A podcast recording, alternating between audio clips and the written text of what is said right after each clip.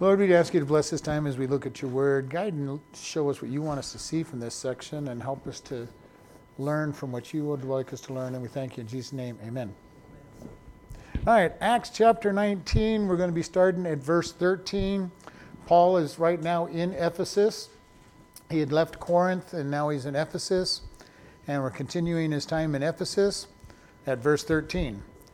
Then certain of the Vagavan Jews, exorcists, took upon them to call over them which had evil spirits the name of the Lord Jesus, saying, "We adjure you by Jesus whom Paul preaches." And there were seven sons of one Sceva, a Jew, and chief of the priests, which did so. And the evil spirit answered and said, "Jesus I know, and Paul I know, but who are you?" And the man in whom the evil spirit was, was leapt on them, and overcame them, and prevailed against them, so that they fled out of the house naked and wounded. And this was known to all the Jews and Greeks also dwelling in Ephesus, and fear fell on all of them. And the name of Jesus was magnified, and many that believed came and confessed and, and showed their deeds.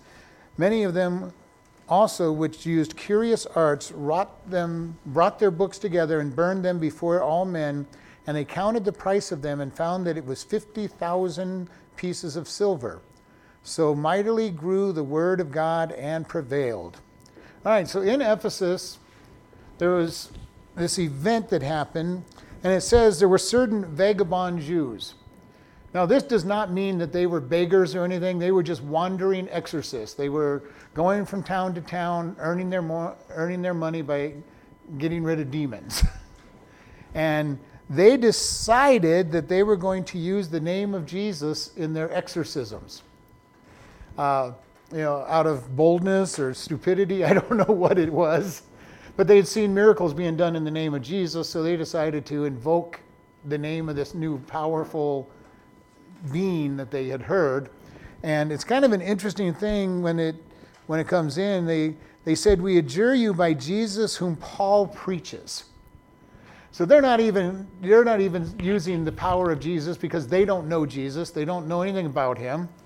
They're calling on his power. And this is, we've seen this happen when people, you know, see people get saved and everything. We saw it with uh, Simon the sorcerer, who decided, hey, you know, I'll pay you to get this power, because he was used to being able to buy magic tricks. And, you know, he was told, you know, you know, basically go to hell. uh, and so these guys go to the, Go and they say, "We adjure you by Jesus whom Paul preaches." And the answer of the demon in verse fifteen is quite interesting. It says, "Jesus I know." Okay, and the word here for "know" means that they understood, they knew Jesus. The second one, when they say, "Paul I know," the word there is basically Paul we are acquainted with. We're beginning to know Paul.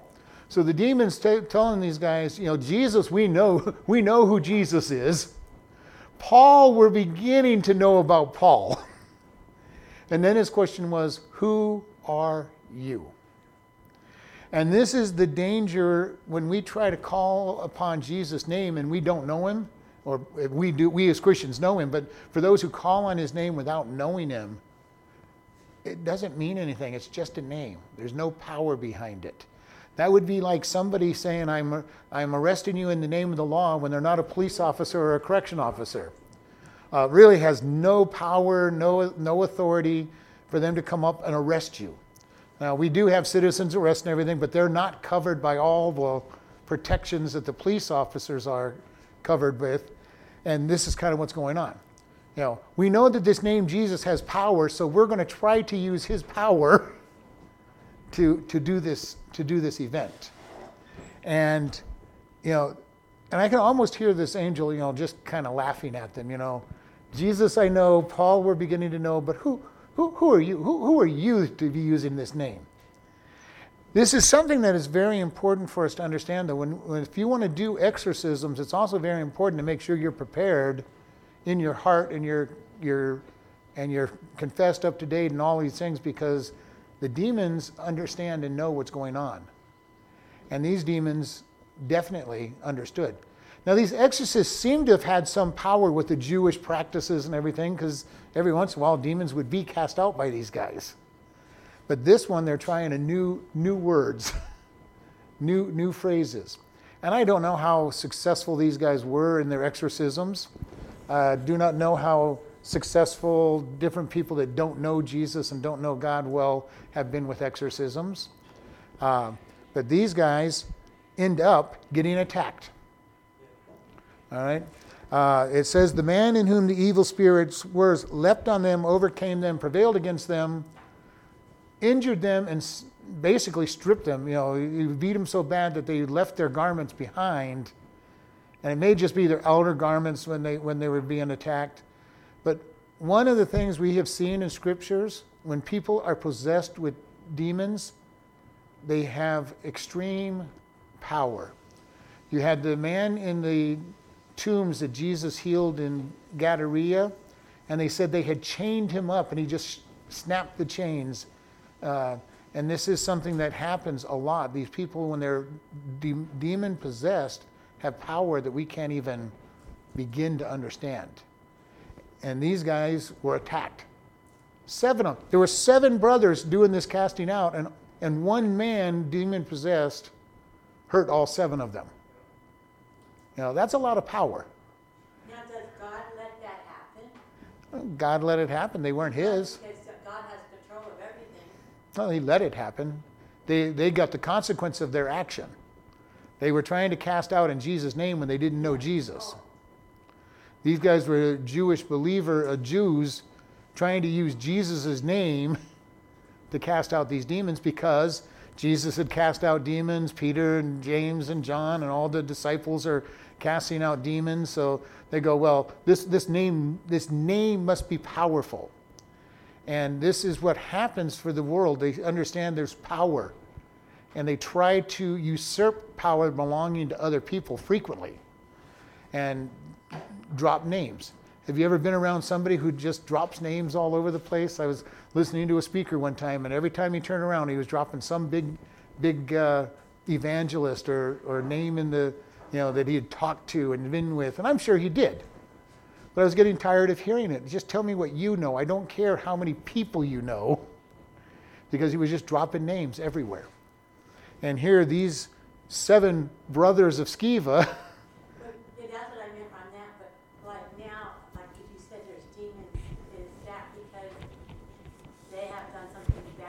Not necessarily. Most people have opened the door for demon, demonic possession. Could be the way they were raised, in the home that they were raised, that they ended up with demonic possession. Uh, opened themselves up. You know, you have God in your life. If you have Jesus and God in your in your life, you cannot be filled with a demon. God is not going to share your body with That's anybody else. You. So you might have a demon sitting on your shoulder talking to you, but you're not going to have one living in you. All right. Uh, because God is there, and he doesn't share. And he's, he's very jealous. He's not going to share your body with any demons. Uh, but if you're not saved, then you can be possessed by demons.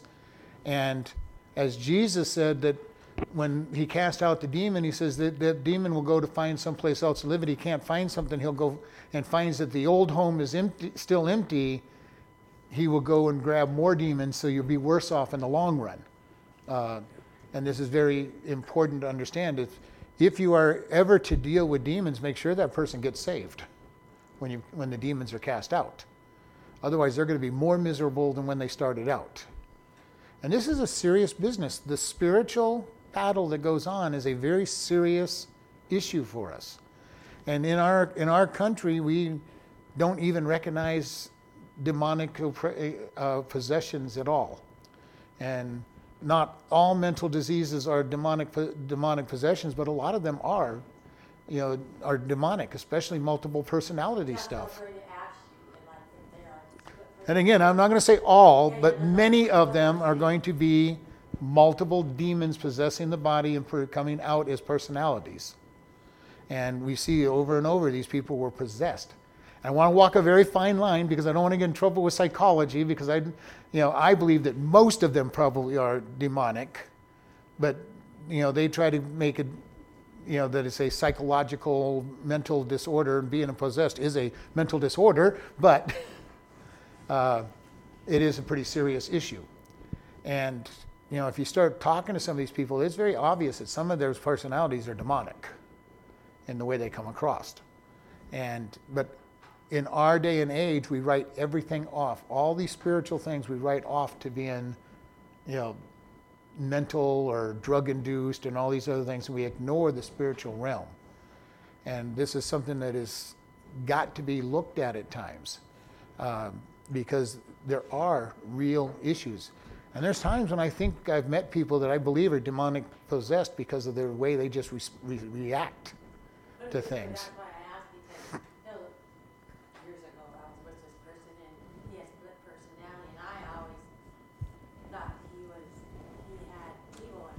Could be. I'm not going to say yes or no. I just. But, I mean, that's how I would say, you know, and I just thank God so much I got out of that relationship. That was... But it would not surprise me. You know, these split personalities, you know, we we have all kinds of psychological names we give to them. I've never been around anybody until. We've got all kinds of psychological names we apply to what is probably demonic possessions. And I'm not going to try to say every single psychological il- ailment is, is demonic, but a lot of them probably are. Uh, because we're so scientific now that we don't allow for the, you know, spirit world, we don't don't they don't acknowledge it. And then the other side of this whole spirit spirit world is most of these things were also pharmaceutically induced or drug induced. And what are we doing nowadays? We're drugging everybody and everything, and people are getting into drugs, and and we see people that end up with almost supernatural uh, strength because they're getting so uh, filled with these drugs, and that's opening up the spirit world to them as well. And the police sometimes fear to go to these guys that have drug inducements because they hit them with tasers and they don't they don't uh, get affected. They hit them with uh, you know all the non-lethal stuff. They hit them with uh, Um, a pepper spray and doesn't affect them at all. You know, four or five of them are trying to, you know, subdue him, and they don't, and they can't. You know, some of that is demonic. We have much demonic activity in our world today that is not being looked at as demonic because of the way that we think of things. Uh, and it's, and I don't want to say everything's demonic, but there's a lot of demonic activity that needs to be recognized as demonic, and it's going to get worse as we get more drugs, more, more spiritualism, more the all the occult that's out there. We're going to see more and more demon-possessed people in our world, in our nice scientific world, and most of them will not be recognized as being de- filled with demons because we are so far past that. But, you know, it's kind of interesting that we are swinging back to spiritualism, but not Christianity. You know, uh, we're, sp- we're going to just about any other religion other than, and we're seeing even some of these ancient gods coming back with a with a vengeance. That's uh, why that was verse, that saved me from everything. It was First Corinthians ten thirteen. Mm-hmm. I remember that whenever I was going on. Yeah, but everything is returning. You know, there's nothing new under the sun, we're told in, in Ecclesiastes, and it is true. There is nothing new under the sun. The gods that have been worshipped in the past are coming back. And, you know, we just recently had the the Gate of Baal traveling all over America, a replica of it, you know, for people to see what that Temple of Baal would look like. You know, and everybody was going to see it. You know, and I don't, I'm not saying they were worshiping it, but they're just the curiosity of anything that's not Christian anymore is out there. And we're seeing new rise in the idea of the Egyptian gods and Ra and all these other gods are becoming big, big again. Uh, and all of this stuff is happening, and the world does not see it for what it is, but we see it as Christians, the return, the new cycle. And it's so funny, it's all the old stuff. Satan never does anything new. He just put new he just puts new names on it, paints its face a little bit with new new makeup, and does the same old thing over and over again. All of our new Eastern mysticism religions that have been out since the sixties, so they're really not new, they are just duplicates of the uh, Gnosticism of the, the first century and the old religions of the before that. You know, there's again nothing new. He just recycles it, puts new names on it, paints paints the face a little bit, and says, "Here's your here's your new religion." And it's exactly what it is. And these guys were saying, "We have this new power. Yeah, we have this new name. This ha- this name has power." And one of the things that the Jews and most people in that day and age thought is that the name of something had power. And there was all this mentality that it, you know, there was even warnings that you didn't tell anybody your name right off the bat. Because if they knew your name, they could have power over you by knowing your name. Which is why the Jews did not write and use the name of God on a day-to-day basis, because God was something you could not have power over, so you could not say his name. And, and you know, and it was all that superstitiousness that went on to it. And now they, these guys say, we have a new powerful name. You know, we know his name. We can call down his power because we have his name. You know, and they're going to find out it didn't work. Seven of them get beat up bad by one person. And you know, so much so that they were left, and it says they fled out of the house naked and wounded. You know, this man in a, in the demonic possession was a wild man in the in his attack, and they were very seriously hurt because of this. And the result was that in verse seventeen, and this was known to all the Jews and the Greeks in the dwelling of Ephesus. And fear fell on them all, and the name of Jesus, of the Lord Jesus, was magnified. They they understood. And it wasn't so much that Jesus' name failed here, but the answer of the demon probably is what made them under, you know, understand. We know Jesus, we know, we're beginning to know Paul, but who are you? Told them that this name of the Lord Jesus was powerful. The person of the Lord Jesus was powerful. You know, do we really recognize how powerful his name is in our day and age, especially as even us as Christians? I don't think we fully understand, even, even though we think we do, how powerful is his name. He is Lord of Lords, King of Kings, and we are his children and his bride, God's children, and then Jesus' bride. That gives us a lot of power. If we fully started to understand the power that we have at our disposal. Not to be wasted, not to be used on us. But you know, it is the, the same title that we go, do we really understand if you if you get adopted into a family or you marry into it? Let's say you get married and you're in a, in a new family. And you now have the name of that family behind you. Now, let's say it's a powerful family. You you married into the Kennedys or the, the Rockefellers. You know, what power would you have? You know, you go to the bank and say, I'd like a loan, my name is. You know, my my my grandpa is, you know, my you know, my father-in-law is. There's power in knowing and being truly related. We have power at our disposal if we would just understand it. Now he says that it's to be used in his name, which means after what he would like. But how often do we live in the poverty, you know, without power in our life because we're not looking that we have power? We're living beneath our means. Uh, it's been been somewhat described as you've got the winning lottery ticket sitting in your wallet that you don't cash. And you're having your house repossessed and your car repossessed and everything, but you have you know, the winning lottery ticket in your wallet that you're not even aware is there or not carrying is in, there, and you're losing all your possessions.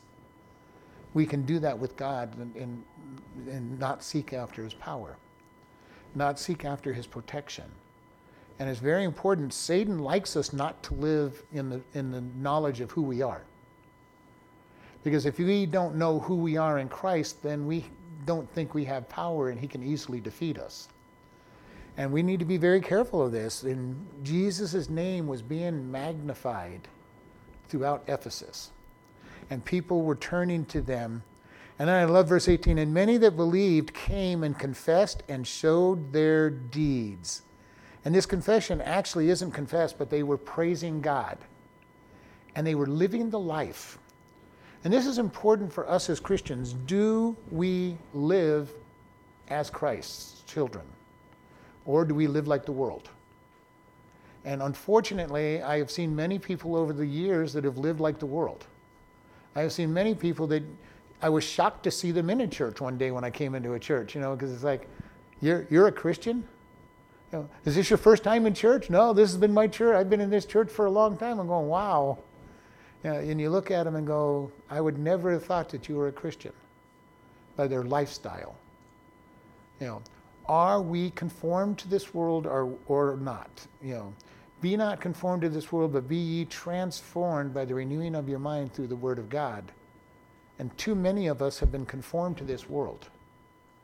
And God is saying, you should stand out. Our light should shine out. People should see. Now, I'm not saying we're going to be perfect, because we cannot be perfect. But our light should shine out in a way that people see that we're different. That they look at us and go, all right, you you are different. You're you're, you're standing for something. You, you live in truth. And as our world gets darker and darker, with less truth being out there and less less uh, less uh, conviction, we as Christians should shine out even more. The smallest light in darkness Can, is very bright. And when we're totally turned over to him, we're going to be a blinding light to the world. But even a small light, you know, is seen from a great distance in the, if it's dark. You know, somebody could be standing up at the top of the windy point there on the on the cliff, and if they were to just light a lighter, and the wind wasn't blowing enough to keep keep it uh, blown back out again, we would see it all the way from down here up there on a dark night. You know, just a little match or a, or a light would shine out and we would see it. This is the good news as the world gets darker for us.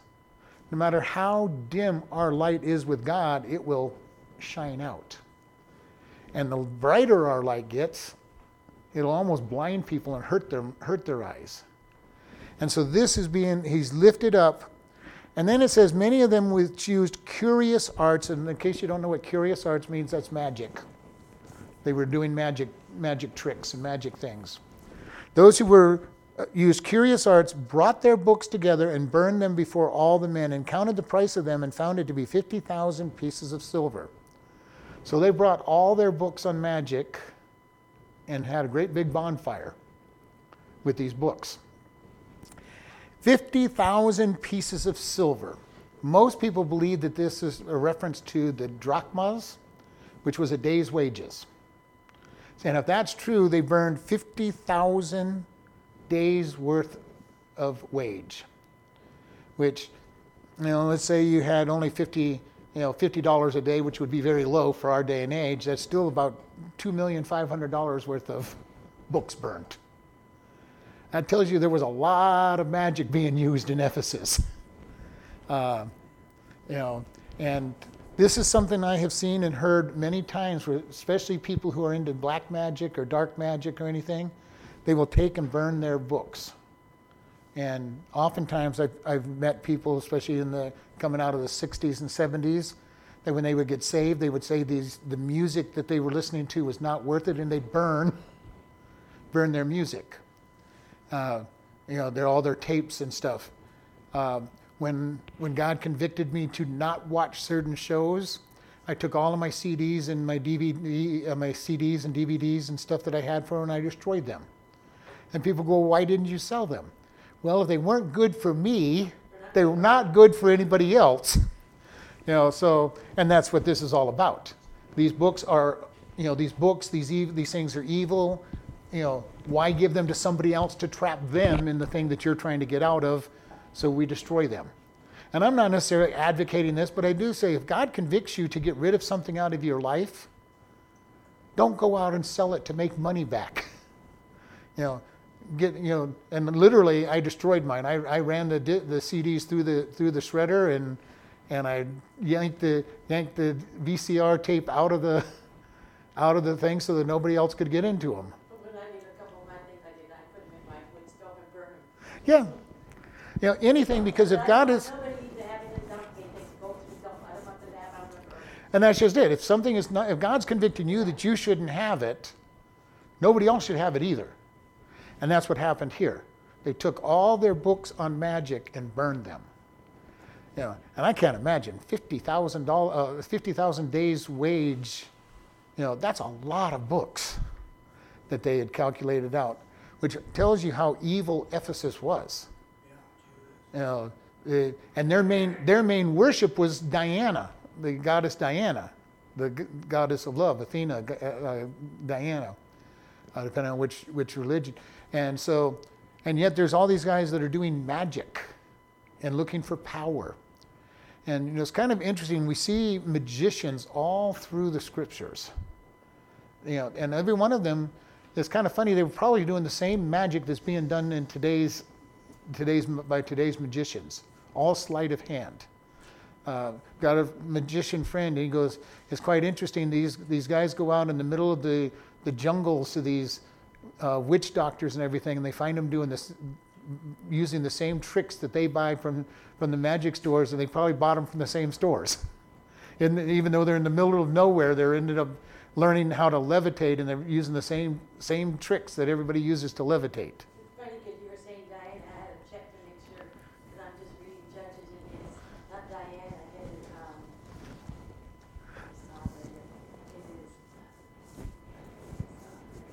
It is. Uh, the judge is Deborah. Deborah, yeah. Yeah. Deborah. Yeah.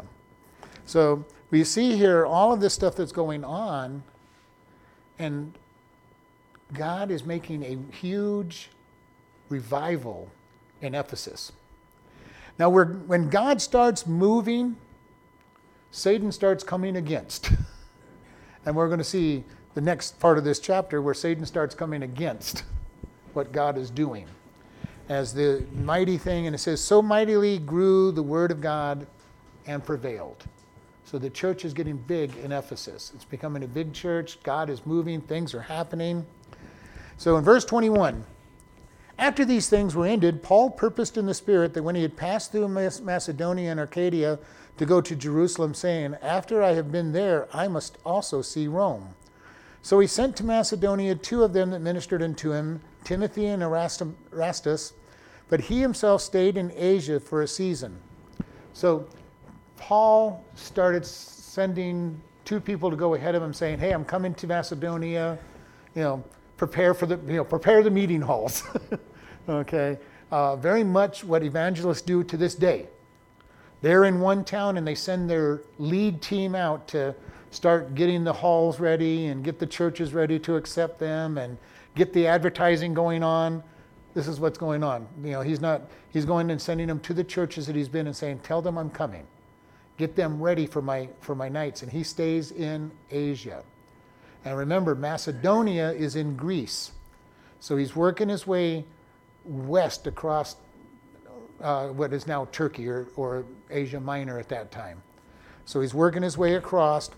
And Timothy and Erastus is going out. But Paul's plan is he's making his last tour of these places. He's going to go to Jerusalem. And he plans to go to Rome.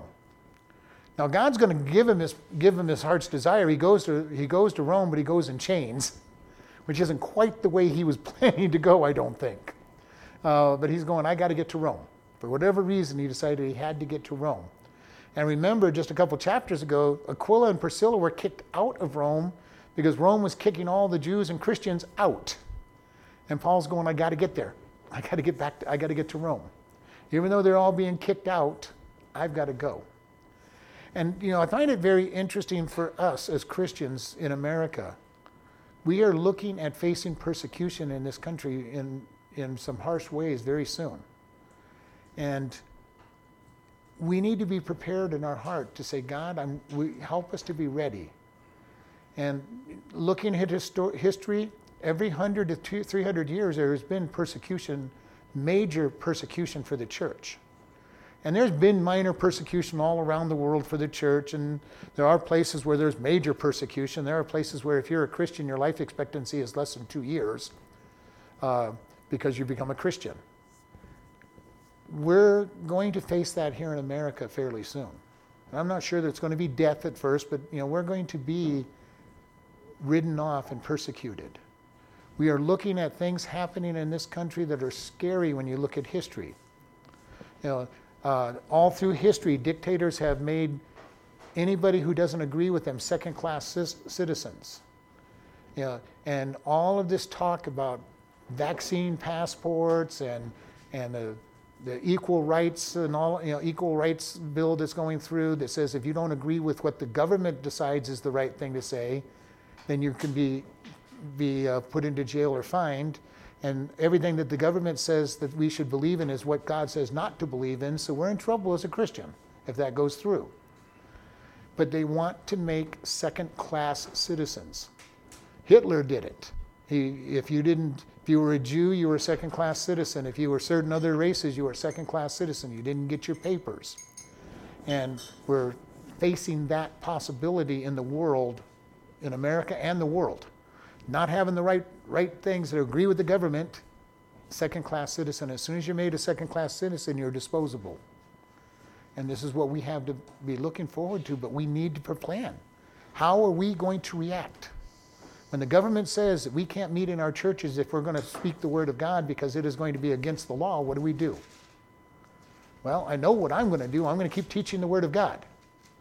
I may end up in prison very quickly, but I'm going to keep preaching the word of God. And we need to decide, what are we going to do? Are we going to be silenced, or are we going to go ahead and stand up for it and say, God, thank you that I've been found worthy to suffer? All of this comes down, and it's been historically true. All through the New Testament, they kept getting told, you know, shut up and don't preach this in the name of Jesus. And they go, we got to obey God. And remember, when they had to obey God, they also did not tell the people, well, you can't punish us because we're just obeying God. They understood that by obeying God and disobeying man, man was going to punish them, but God was who they were accountable to in the long run. And this is where we have to be. Are we willing to be punished by man to obey God? And we have to make that decision. I can't make it for anybody, but I'm telling you, get ready for it. And if we're ready for it, it's easier to do, knowing that we have to do this. If you read things from Richard Warmbrand, a, a and during the persecution in Romania, you read stories from the behind the Iron Curtain. Christians were never silent behind those places. That's why they kept getting arrested, because they would just keep preaching Jesus' name and be arrested and put in prison for five to ten years, come right back out, go preach Jesus' name, and get put back into prison again. Why? Because they knew what was important. Preaching Jesus was important. Giving his name was important. We need to come up with that attitude right now, because we've had almost three hundred years of no persecution in America. You know, and all these churches are complaining about all the stuff that's going to come down, you know, that they see coming down the road. And I'm not happy about it. Don't get me right, you know, don't get me wrong. I'm I'm not happy about the idea of persecution, but I know that it's got to come for the end times to be fulfilled. And we need to prepare our hearts for when it does happen. Are we ready to take a stand for Christ? And are we in the right mental attitude to say, God, I'm going to help me to stand for you? Because if we're not, we're going to fall flat on our face. When it's a choice of obeying man or going to prison, many people are going to obey man. And they're going to be coward and afraid. And we need to be ready to take that stand and say, I will follow Jesus no matter what. There may become a time when I'll get fired at the prison, because there will be a time when I'm going to have to take a stand and say, you know, do you believe in such and such? And the answer is going to be no. I don't believe in the homosexual agenda. I don't believe in transgenderism. Uh, you know, I'm not going to criticize people. It's not my place at the prison to criticize people who don't live there. They're, they're living the way the world lives. But if I'm asked point blank, I'm going to have to answer that I agree with God, which means I may lose my job, because I cannot say that it's right. I can say to them they have the right to, to live against God if they want to. You know, and I've always said people have the right to be wrong. You know, it's not my job to judge people for their wrongness, but I just tell them what God says. And if they want to be wrong before God, then that's who they're, what's going to happen. My job is not to judge judge the people. My job is just tell them that God loves them and that he's got an answer for them. Oh, it's very hard sometimes, especially if you if, if they're a close friend or a or a relative or somebody that you really love, it really is hard, hard not to. And we have to be careful. We tell them the truth in love. And the most important part of that is in love. Not criticizing, not fighting with them, but telling them the truth in love. And it's not, it's not easy to do. I had an assistant manager that was a lesbian, and she asked me one day about it, and I just told her, well, you want my personal opinion or my professional opinion? And she goes, what's your per- per- a personal opinion? It's a sin before God, and you have to answer to God for it. You know, and that's all I, you know, that's all that I have to say. That's so true. You know, because they're, I'm not their judge. I'm not anybody's judge. I'm not even the judge of anybody that comes to the church frequently. Now I have a little more, little more pressure in there because I am the pastor and I care so much that I don't want to see anybody go the wrong way, but I'm still nobody's judge in the church. You know, I will come harder on people in the church, you know, that, that come to church, you know, just to tell them this is the way it is. But if people visit the church or I'm talking to people, I'm not their judge. All I can do is tell them what God says. And they stand and fall before God. God is their judge. Yeah, and he's going to be a judge that knows the inside out. He knows their thoughts. He knows why they did it. They're not going to be able to, to, to con him. They're not going to be able to argue him with him because he knows. And our job is real simple. Just love people. Tell them what God says and love them.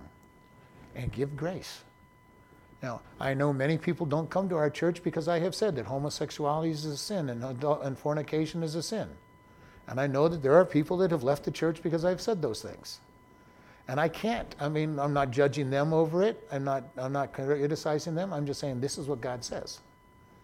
And, you know, those who don't want to live that way aren't going to stick around a Christian, even if we're loving them. And so this is the problem that happens. We are a light. When the light shines into darkness, evil tries to scatter and hide. It does not like light being shine, uh, shown on them. They try to hide. So here in verse twenty-one, uh, excuse me, twenty-three, we have the result of all of this going on. And the same time there arose no small stir about that way. For a certain man de- named Demetrius, a silversmith made, which made silver shrines for Diana, brought no small gain into, unto the craftsmen, whom he called together with the workers of like occupation and said, Sirs, you know that by this craft we have our wealth. Moreover, you see and hear that not on, only in Ephesus, but almost throughout all Asia, this Paul has persuaded and turned away much people, saying that they be no gods which are made of hands. So that not only this our craft is in danger to be set at naught, but also the temple of the great goddess Diana should be despised, and her magnificence should be destroyed, whom all Asia and the world worships. And when they heard these sayings, they were full of wrath and cried out, saying, Great is Diana of Ephesus, of the Ephesians. And the whole city was filled with confusion, having caught Gaius and Aristarchus, men of Macedonia, Paul's companions in travel, and they rushed with one accord into the, into the theater. So we're going to stop there. All right, here comes the opposition. A uh, man named Demetrius. He makes little idols and little shrines. He's making his money on creating the worship of, of Diana. And he sees Paul as a great threat. The Christian church in Ephesus is growing. He probably has fewer people looking at his shrines every day. He is watching his profits dwindle, even a little bit. And he is concerned. And he stirs up trouble for Paul. He goes and talks to the other silversmiths and goldsmiths, and he goes, probably starts out, have you noticed that your sales are going down? Have you, have you noticed that you're not making as much in sales? And they're going, yeah, yeah. He goes, it's this Paul guy. It's Paul's fault. He's stirring up trouble. When God moves, Satan comes against. And this is very interesting because when people get saved, they stop committing the sins that they have been committing. Uh, during the great second Great Awakening in America, so many people were getting saved that bars were shutting down, brothels were shutting down, not because the government was shutting them down, but because so many people were getting saved that nobody went there. And they were closing down, or the owner of it would get saved and he'd close it down, or you know. And these guys are seeing the handwriting on the wall. You know, uh, we're losing sales. Now, they, there's no way they would have ever lost all their sales. You know, well, I shouldn't say no way, but you know, unlikely that everybody in the town was going to get saved. But they're seeing an impact. And he's saying, this Paul is our troublemaker. He is telling everybody that it, these gods that we make by hands are not gods. Their very statement should have been an indication that they knew what they were saying is true. You know, the gods we make by hand, by hands are not gods. And that's what Paul is saying, and they're, and they understand it. I can't understand how anybody ever worshipped an idol made by somebody and said, this is our God. I just never understood the, the thought process of, of it. But by the same token, how many times have we raised something in our life up to the status of God? Uh, and so they're going... He is causing so much trouble. We're losing our wealth. We're going to lose our businesses, you know, because they are telling them that there are, that these are not gods. Then he expands upon this, and this is where it really starts getting big, because Ephesus is the center of worship for Diana.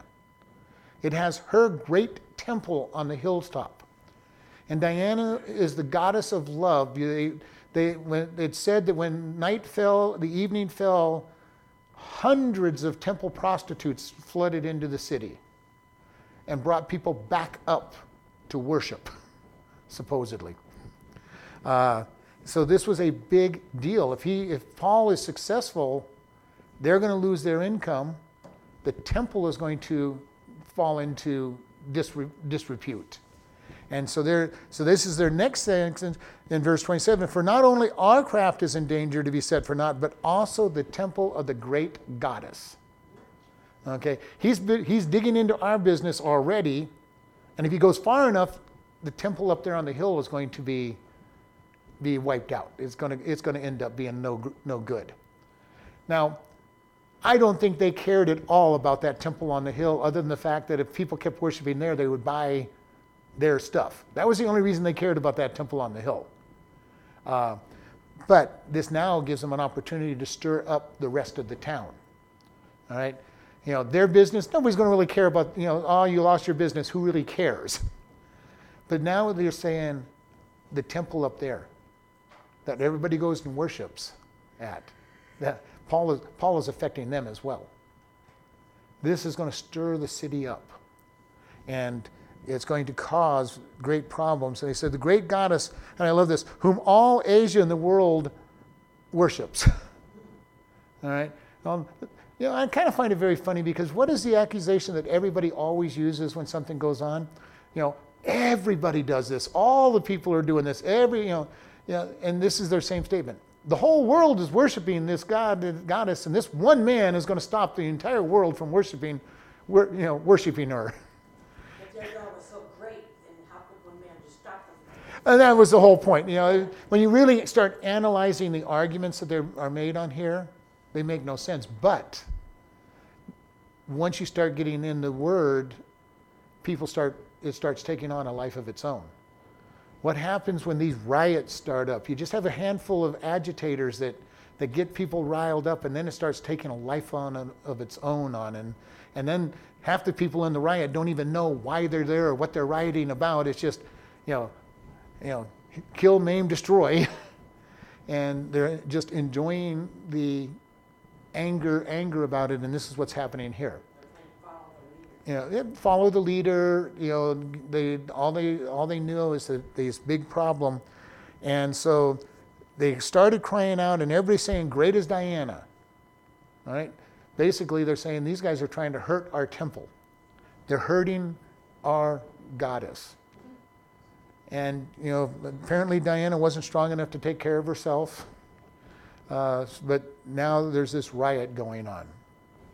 And they are, they come in the middle of that confusion in verse twenty-nine, and they grab hold of Gaius and Aristarchus, They're some of Paul's companions, and they drag him off. It says theater, but they really, this word for theater is the uh, courthouse. All right, they're taking him to the place where the court would be held. All right, so the whole crowd's grabbed two men, and they're running off to the to the uh, amphithe- amphitheater for the for this court case, so they can accuse them and then execute them. So big riot going on, and these poor two guys are in the in the center of this, being drug off, probably not being treated nicely as they're being drug off. Um, probably being beat and, and attacked. All right, verse thirty. And when Paul would have entered into the te- uh, unto the people, the disciples suffered him not. And certain of the chief of the Asia, which were his friends, sent unto him, desiring that he would not adventure himself into the theater. Some therefore cried one thing and some another, for the assembly was confused, and the more part knew not whereof they were come together. And they drew Alexander out of the multitude, the Jews putting him forward. And Alexander beckoned with his hand and would have made his defense unto the people. But when they knew that he was a Jew, all in one voice about the space of two hours cried, "Great is Diana of the Ephesians." So they're dragging these guys. Paul sees this riot going on. And it, you know, Paul was had to have been a brave guy. There's a riot going on. Two of his friends have been picked up in the middle of this riot, and he's willing to go into the middle of this court and stand up to help defend, uh, which would probably not have been a good thing. Uh, but he's ready to go. But the disciples say, just stay back. Stay back. Please stay back. Don't, don't put yourself in danger of going into this situation. They understood that it was a real danger if he showed up. And Paul listened, which is not his habit of doing. uh, Paul was very headstrong and, and and went in for doing what it was. And verse thirty-two says, "And some therefore cried one thing and some another, and the assembly was confused." Nobody really knew what was going on. They, they think there's some damage to, to Diana. And I love this statement at the last part of thirty-two, and it says, "The more part knew not wherefore they were come together." The largest part of this group didn't even know why they were there. They were just following a crowd, dragging these poor guys to court. That sounds like today. Well, it pretty much is. The same thing has always happened in riots. You get a handful of people that start the riot, and then everybody jumps in because people apparently like chaos and like to cause trouble.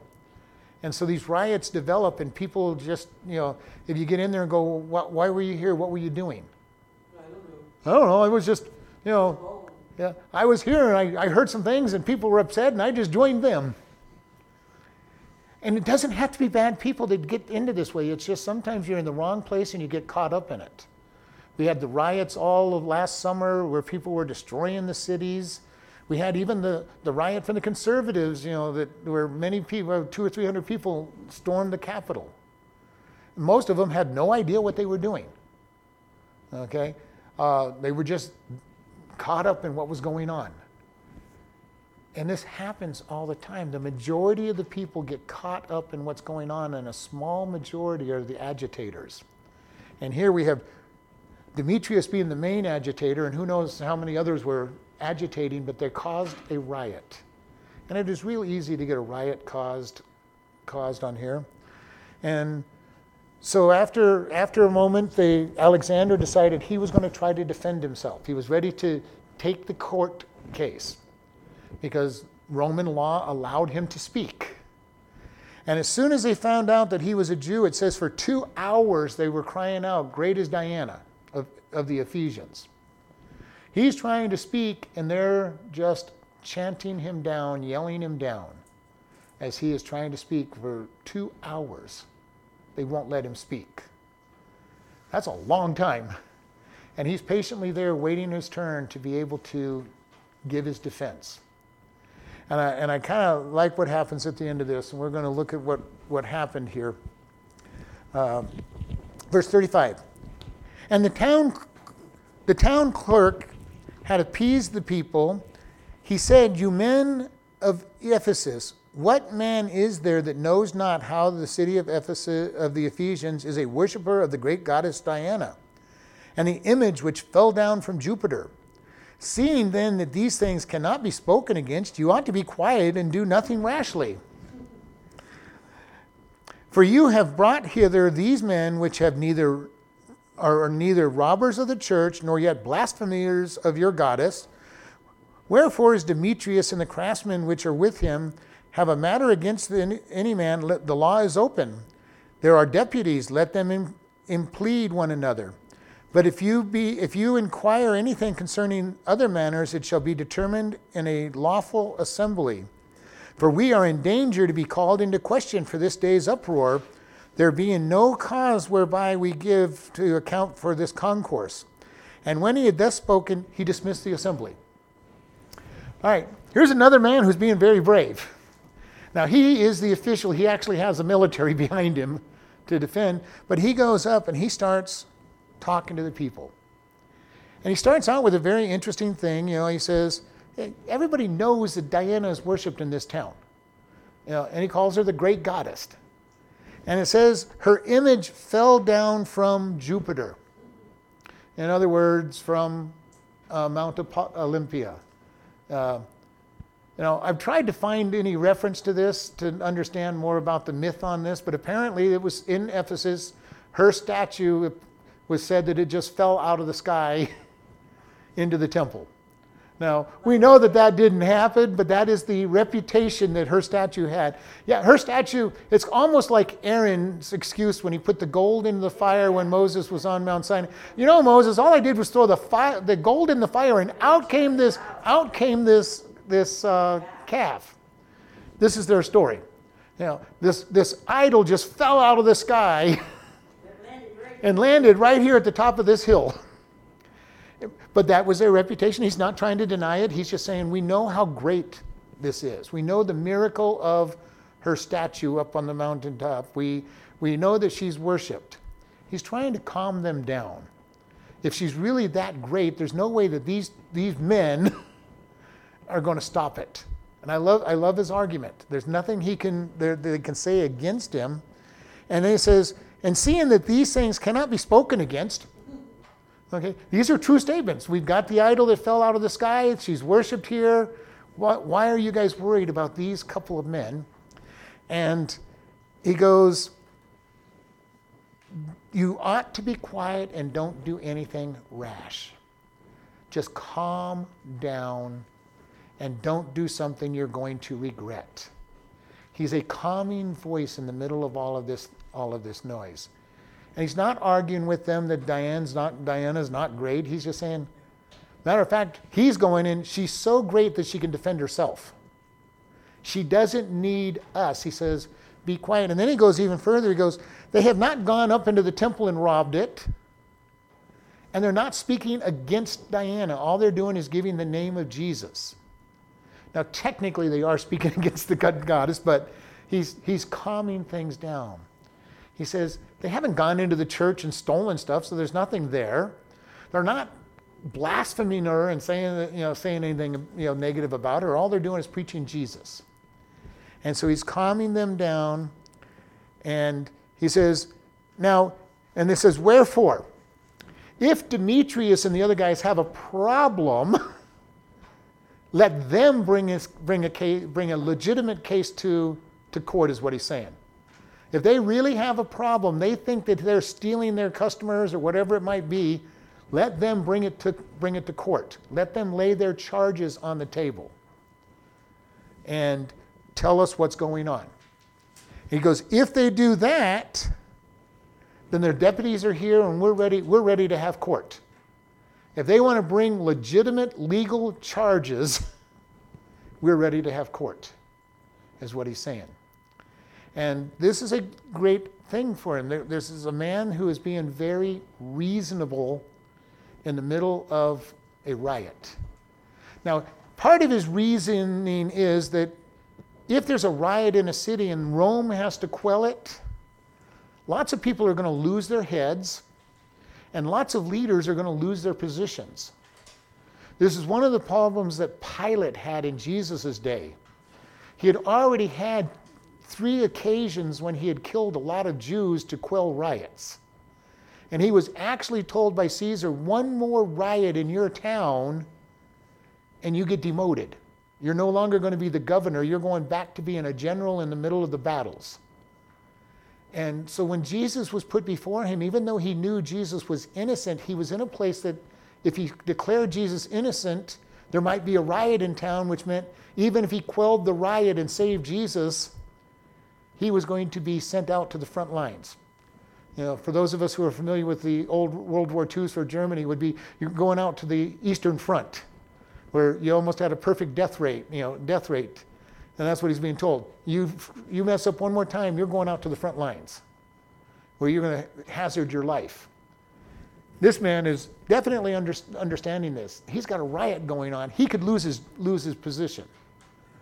You know, and many people could die as Rome stops this riot. So he's saying, we have deputies, we have the law. If there's a legit, if you have a legit, Demetrius and you guys, if you have a legitimate case, bring it. You know, bring the charges, and we will we will send the deputies there, and we'll make them. We'll put the we'll put them in, put them in the court. And and then he goes and then he goes in in verse thirty-nine. But if you inquire anything concerning these matters, it is, and it is determined in a lawful assembly. He goes, if you want to bring legal suits, let's bring it lawfully. Not by dragging these men from the street and, and demanding, their, demanding them go to court. He goes, there's rules for the court. They need to have their defense lawyers. There has to be somebody presenting the argument. The laws in courts have not changed over the years. I mean, the, the, the, the little rules have changed. But there's, if it's a legitimate nation of law, you always have to have an accuser and a defense. And both sides get to put their, put their, put their statements together. If it's not a rule of law, then it doesn't matter because you're not going to, there, there is no law. But if there is a legitimate rule of law, all the courts have always been the same. Present your case against and and, and defense against and see what ha- who puts on the better case. And this is what he's saying, Demetrius and you guys, if you have a case, present it. And then we'll let the law take over. And then he goes in verse forty, but we are in danger of being called in question today for this uproar. This is a riot. And he goes, if you continue going this way, Rome gets involved. The Roman legion gets involved. And then heads will roll. There'll be an inquiry onto what was going on. And he says, there being no cause whereby we can give an account for our for our concourse. He goes, and you guys haven't given us any legal charges. All right? He goes, if I'm asked why this is going on, why you're in this court and there's this riot going on in court, he goes, I will have to tell you that there's no tell them that there's no there's no legal grounds for you to be here. And you know, and we cannot give an account for this. We can't give an account for why you're all standing here demanding a judge prevail over here and you haven't even given us charges. No man has been legally arrested. No man has been taken care of. And he goes, I can't give you an account and we are in danger. We, the whole city, is in danger right now uh, at this point in time. And after he got done with this, he said, this is over, dismissed. Uh, non-case dismissed. uh, you know, this guy is a very wise man, and I think the, the leaders that were telling Paul, don't go in, don't get involved in this, they understood what would happen. If Paul had shown up, I don't know that this guy could have quelled the crowd at that point because Paul was really the center of what they were after. These guys were just kind of caught up in the swell.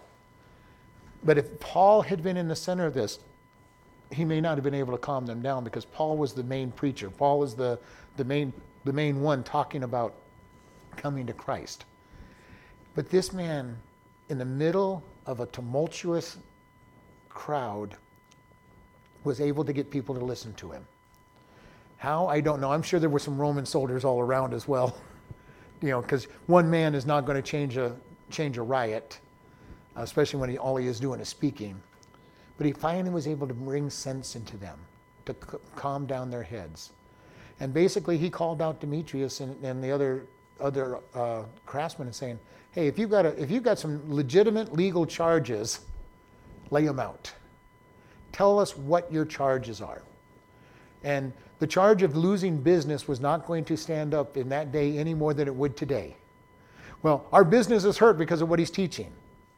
Well, I'm sorry. That, I'm sorry that that's your case. If your business is that weak, you, you know, I'm sorry.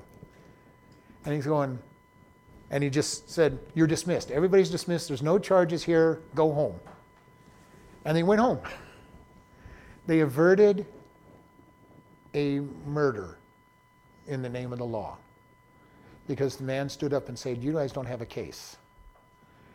And again, I think if Paul had gone into the middle of, midst of all this, I don't think they would have listened to him, because Paul was the center of their their attention. He was, he's the whole reason that their their their town is changing. But it is kind of interesting how he's pointing out that if God, if Diana be the God, she doesn't need you to defend her. Kind of like when Gideon's father defended him when he tore down the the, the altar of Baal, which is what he did the first time. He destroyed it, and the people came running once they found out who it was, and they wanted to kill Gideon.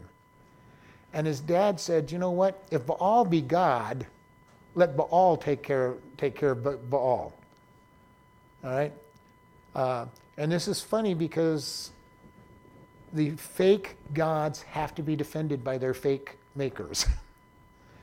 You know, we don't have to defend God. We just lift God up. He is perfectly able to defend himself. And we don't have to try to defend him. We lift him up. We speak his, speak his truth, but we don't need to get into arguments with people. And I say that, I said this this morning, you know, if somebody's not going to listen to you, don't sit there and argue with them all day long and for weeks and weeks and months and months. If they're not listening, even in our very limited activities with people, there's still tens to hundreds of people in our life that we can speak to. You know, it, then somebody in that group might listen. And if all you're doing is trying to argue with one person and waste all your time with that person, you know, you miss the people that might have listened. You know, and that's not saying you don't give a defense for God, you know, don't don't give a defense, but if somebody is asking the same questions and never listening and never never responding, it's time to move to the next person. There are lots of people out there that need to hear the word of God. And if somebody's not going to listen, you know, next. You know, it's kind of like the business world. You know, if you're a salesman, you you don't sit there and argue with somebody and try to get them to buy your product when it's obvious they're not going to not going to buy it. You go to the next customer, your next possible customer, and the next possible customer. You know, and whatever business you're in, there's a certain percentage of people that will say yes. All you've got to do is hit enough people. That was what I was taught in my sales classes. You know. Uh, you got ten percent people, go talk to ten people and you're going to get a sale. You know, talk to twenty people, you get two sales. You know, when somebody says no, you're one step closer to the person who's going to say yes. You know, and, and you really do have to think, even in terms, even though we're not selling something with God, we have to keep that same mentality. I want to tell people and tell people and tell people and tell people, and eventually there's somebody that'll say yes. You know. And I can't get depressed by all the no's, you know, because I'm not responsible for what they say. Who are they saying no to? They're saying no to God. Now, I may not be the best person given that presentation, but they're still saying no to God. And my job is to just do the best job I can to tell them and let them hear what God has for them. So for all of us, you know, we'd always want to remember we need to go forward with God. And trust that God knows what's going on, and that He's got His power. And you know, and it's an amazing thing that who did He get? Who did He send to deliver them? It wasn't even another Christian. It was a non-Christian who delivered them. And I think it's very amazing sometimes that what we see is we get delivered oftentimes by the non-Christian world that stand up and say, "We got to follow the laws. We got to follow the way to go." My biggest question in our country right now is how far we're dr- drifting away from law and order. And it's scary to watch what's happening in our in our country. It's like it's saying bad is good and good is bad. Yeah. Everything's being turned on its head. The rule of law is disappearing. Our Constitution is, is gone. Uh, you know, it doesn't hold much power anymore at all. So all we can do is put our trust in God. And it never, and it always had to be anyway. Our our hope and, and trust could never have been in our government or in our Constitution. It's been great to have them. But there, our ultimate hope has to be in God to defend us. And God will stand up and defend us. If he wants us to die, then we'll die as martyrs. If he wants us to live, then we will, our light will shine. And that's what's important. In this particular case, the guys get to live. But that wasn't always the case when people were grabbed, grabbed in these events. Uh, Paul was stoned one time and died and was resurrected. You know, uh, so we saw that. Stephen preached the gospel and was executed. Every one of the disciples outside of John are going to die a martyr's death. Crucified, uh, heads chopped off, torn, you know, Uh, drawn into four pieces by animals attached to different limbs and being quartered. Uh, Thomas is killed by being driven through with lances in the middle of a circle as the riders came charging at him with the lance until he expired. You know, all of these things that happened over and over and over again. Some people have lived, some people have died. The good news is when you die for Christ, something good will come from that. You die for his name, and you die with his name on your lips. People will, will see, and there'll be great honor. And this is what's valuable in all of this. Are we ready to live for Christ, even if it means death? Because by dying, all we do is step into, step into the Father's presence. Death is not the worst thing that can happen to a Christian. It's the best thing that can happen to a Christian. Now, and I have this opinion that if we're dying for Christ, we'll be, I do not feel, think that Stephen felt another stone hit him once he looked up and saw, I see Jesus standing at the right hand of the Father. I don't think he felt a thing after that. I think his eyes were on Jesus, and, and nothing else mattered to him at that point. There are all kinds of stories in Fox's Book of Martyrs when these Christians have died, and they died with praising God on their lips. Yeah, and they're saying, forgive them. forgive them. They're being burnt on the stake, and as their as a, as their skin is being cooked and boiled and burned on, they're praising God and singing praises. They weren't feeling the, the pain of that because they were focused on God. I really truly believe that if, if God calls us to be a martyr, there will come a point on that where we're not going to even feel what's going on because our eyes are focused on God. And then we can be able to say, like Stephen, like Jesus, Father, forgive them, and be able to be great praise. And we see so many examples of that as you read Fox's Book of Martyrs, of people that just said, Father, forgive them. Father, forgive them. They're, they don't even know what they're doing, just forgive them. Which infuriated the executioners, but people listening goes, how can they do that? They only could do that because God was touching them. So we want to keep all these things in mind as we go forward.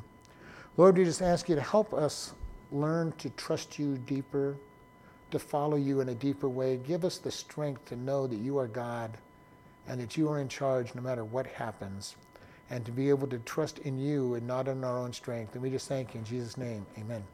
Listening friends, do you know God? Not just know about him. Today is the day to decide to become his child. God loves you, and Jesus came to die for your sins. In Romans three twenty-three, we are told, for all have sinned and come short of the glory of God. We all have sinned. God says the penalty for sin is death. Romans six twenty-three says, for the wages of sin is death, but the gift of God is eternal life through Jesus Christ our Lord. We sin and deserve death and hell. However, Romans five eight says, but God commended his love toward us, that while we were yet sinners, Christ died for us. God loves you so much, he died for us so that we can be forgiven and have eternal life. How do we do this? Romans ten nine through eight says that if you shall confess with your mouth the Lord Jesus and believe in your heart that God has raised him from the dead, you shall be saved. For with the heart man believes unto righteousness, and with the mouth confession is made unto salvation. Today is that day for you to come to God and truly know him. Do you know him? Do you want to know him? Pray in your own words like this: God, I know that I am a sinner and deserve punishment. I believe that Jesus died to pay my sins. Forgive me and help me to turn from my sins and to live for you. If you have asked this of God and truly believe, you are God's child and part of, of his family. We encourage you to do these things. First, tell somebody that you are saved. Second, start reading the Bible each day. We recommend starting with Ephesians and then the Gospel of John. Find a good Bible teaching church. If this is your, your day of salvation, you can contact us and we will send you a booklet to get started on your new life, and are available to help you with any questions you have about the Bible.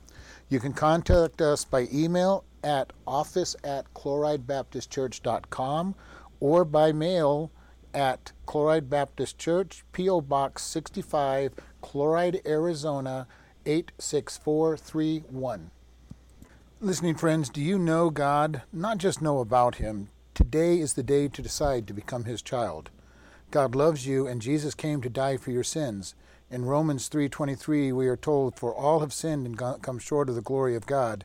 We all have sinned. God says the penalty for sin is death. Romans six twenty-three says, "For the wages of sin is death, but the gift of God is eternal life through Jesus Christ our Lord." We sin and deserve death and hell.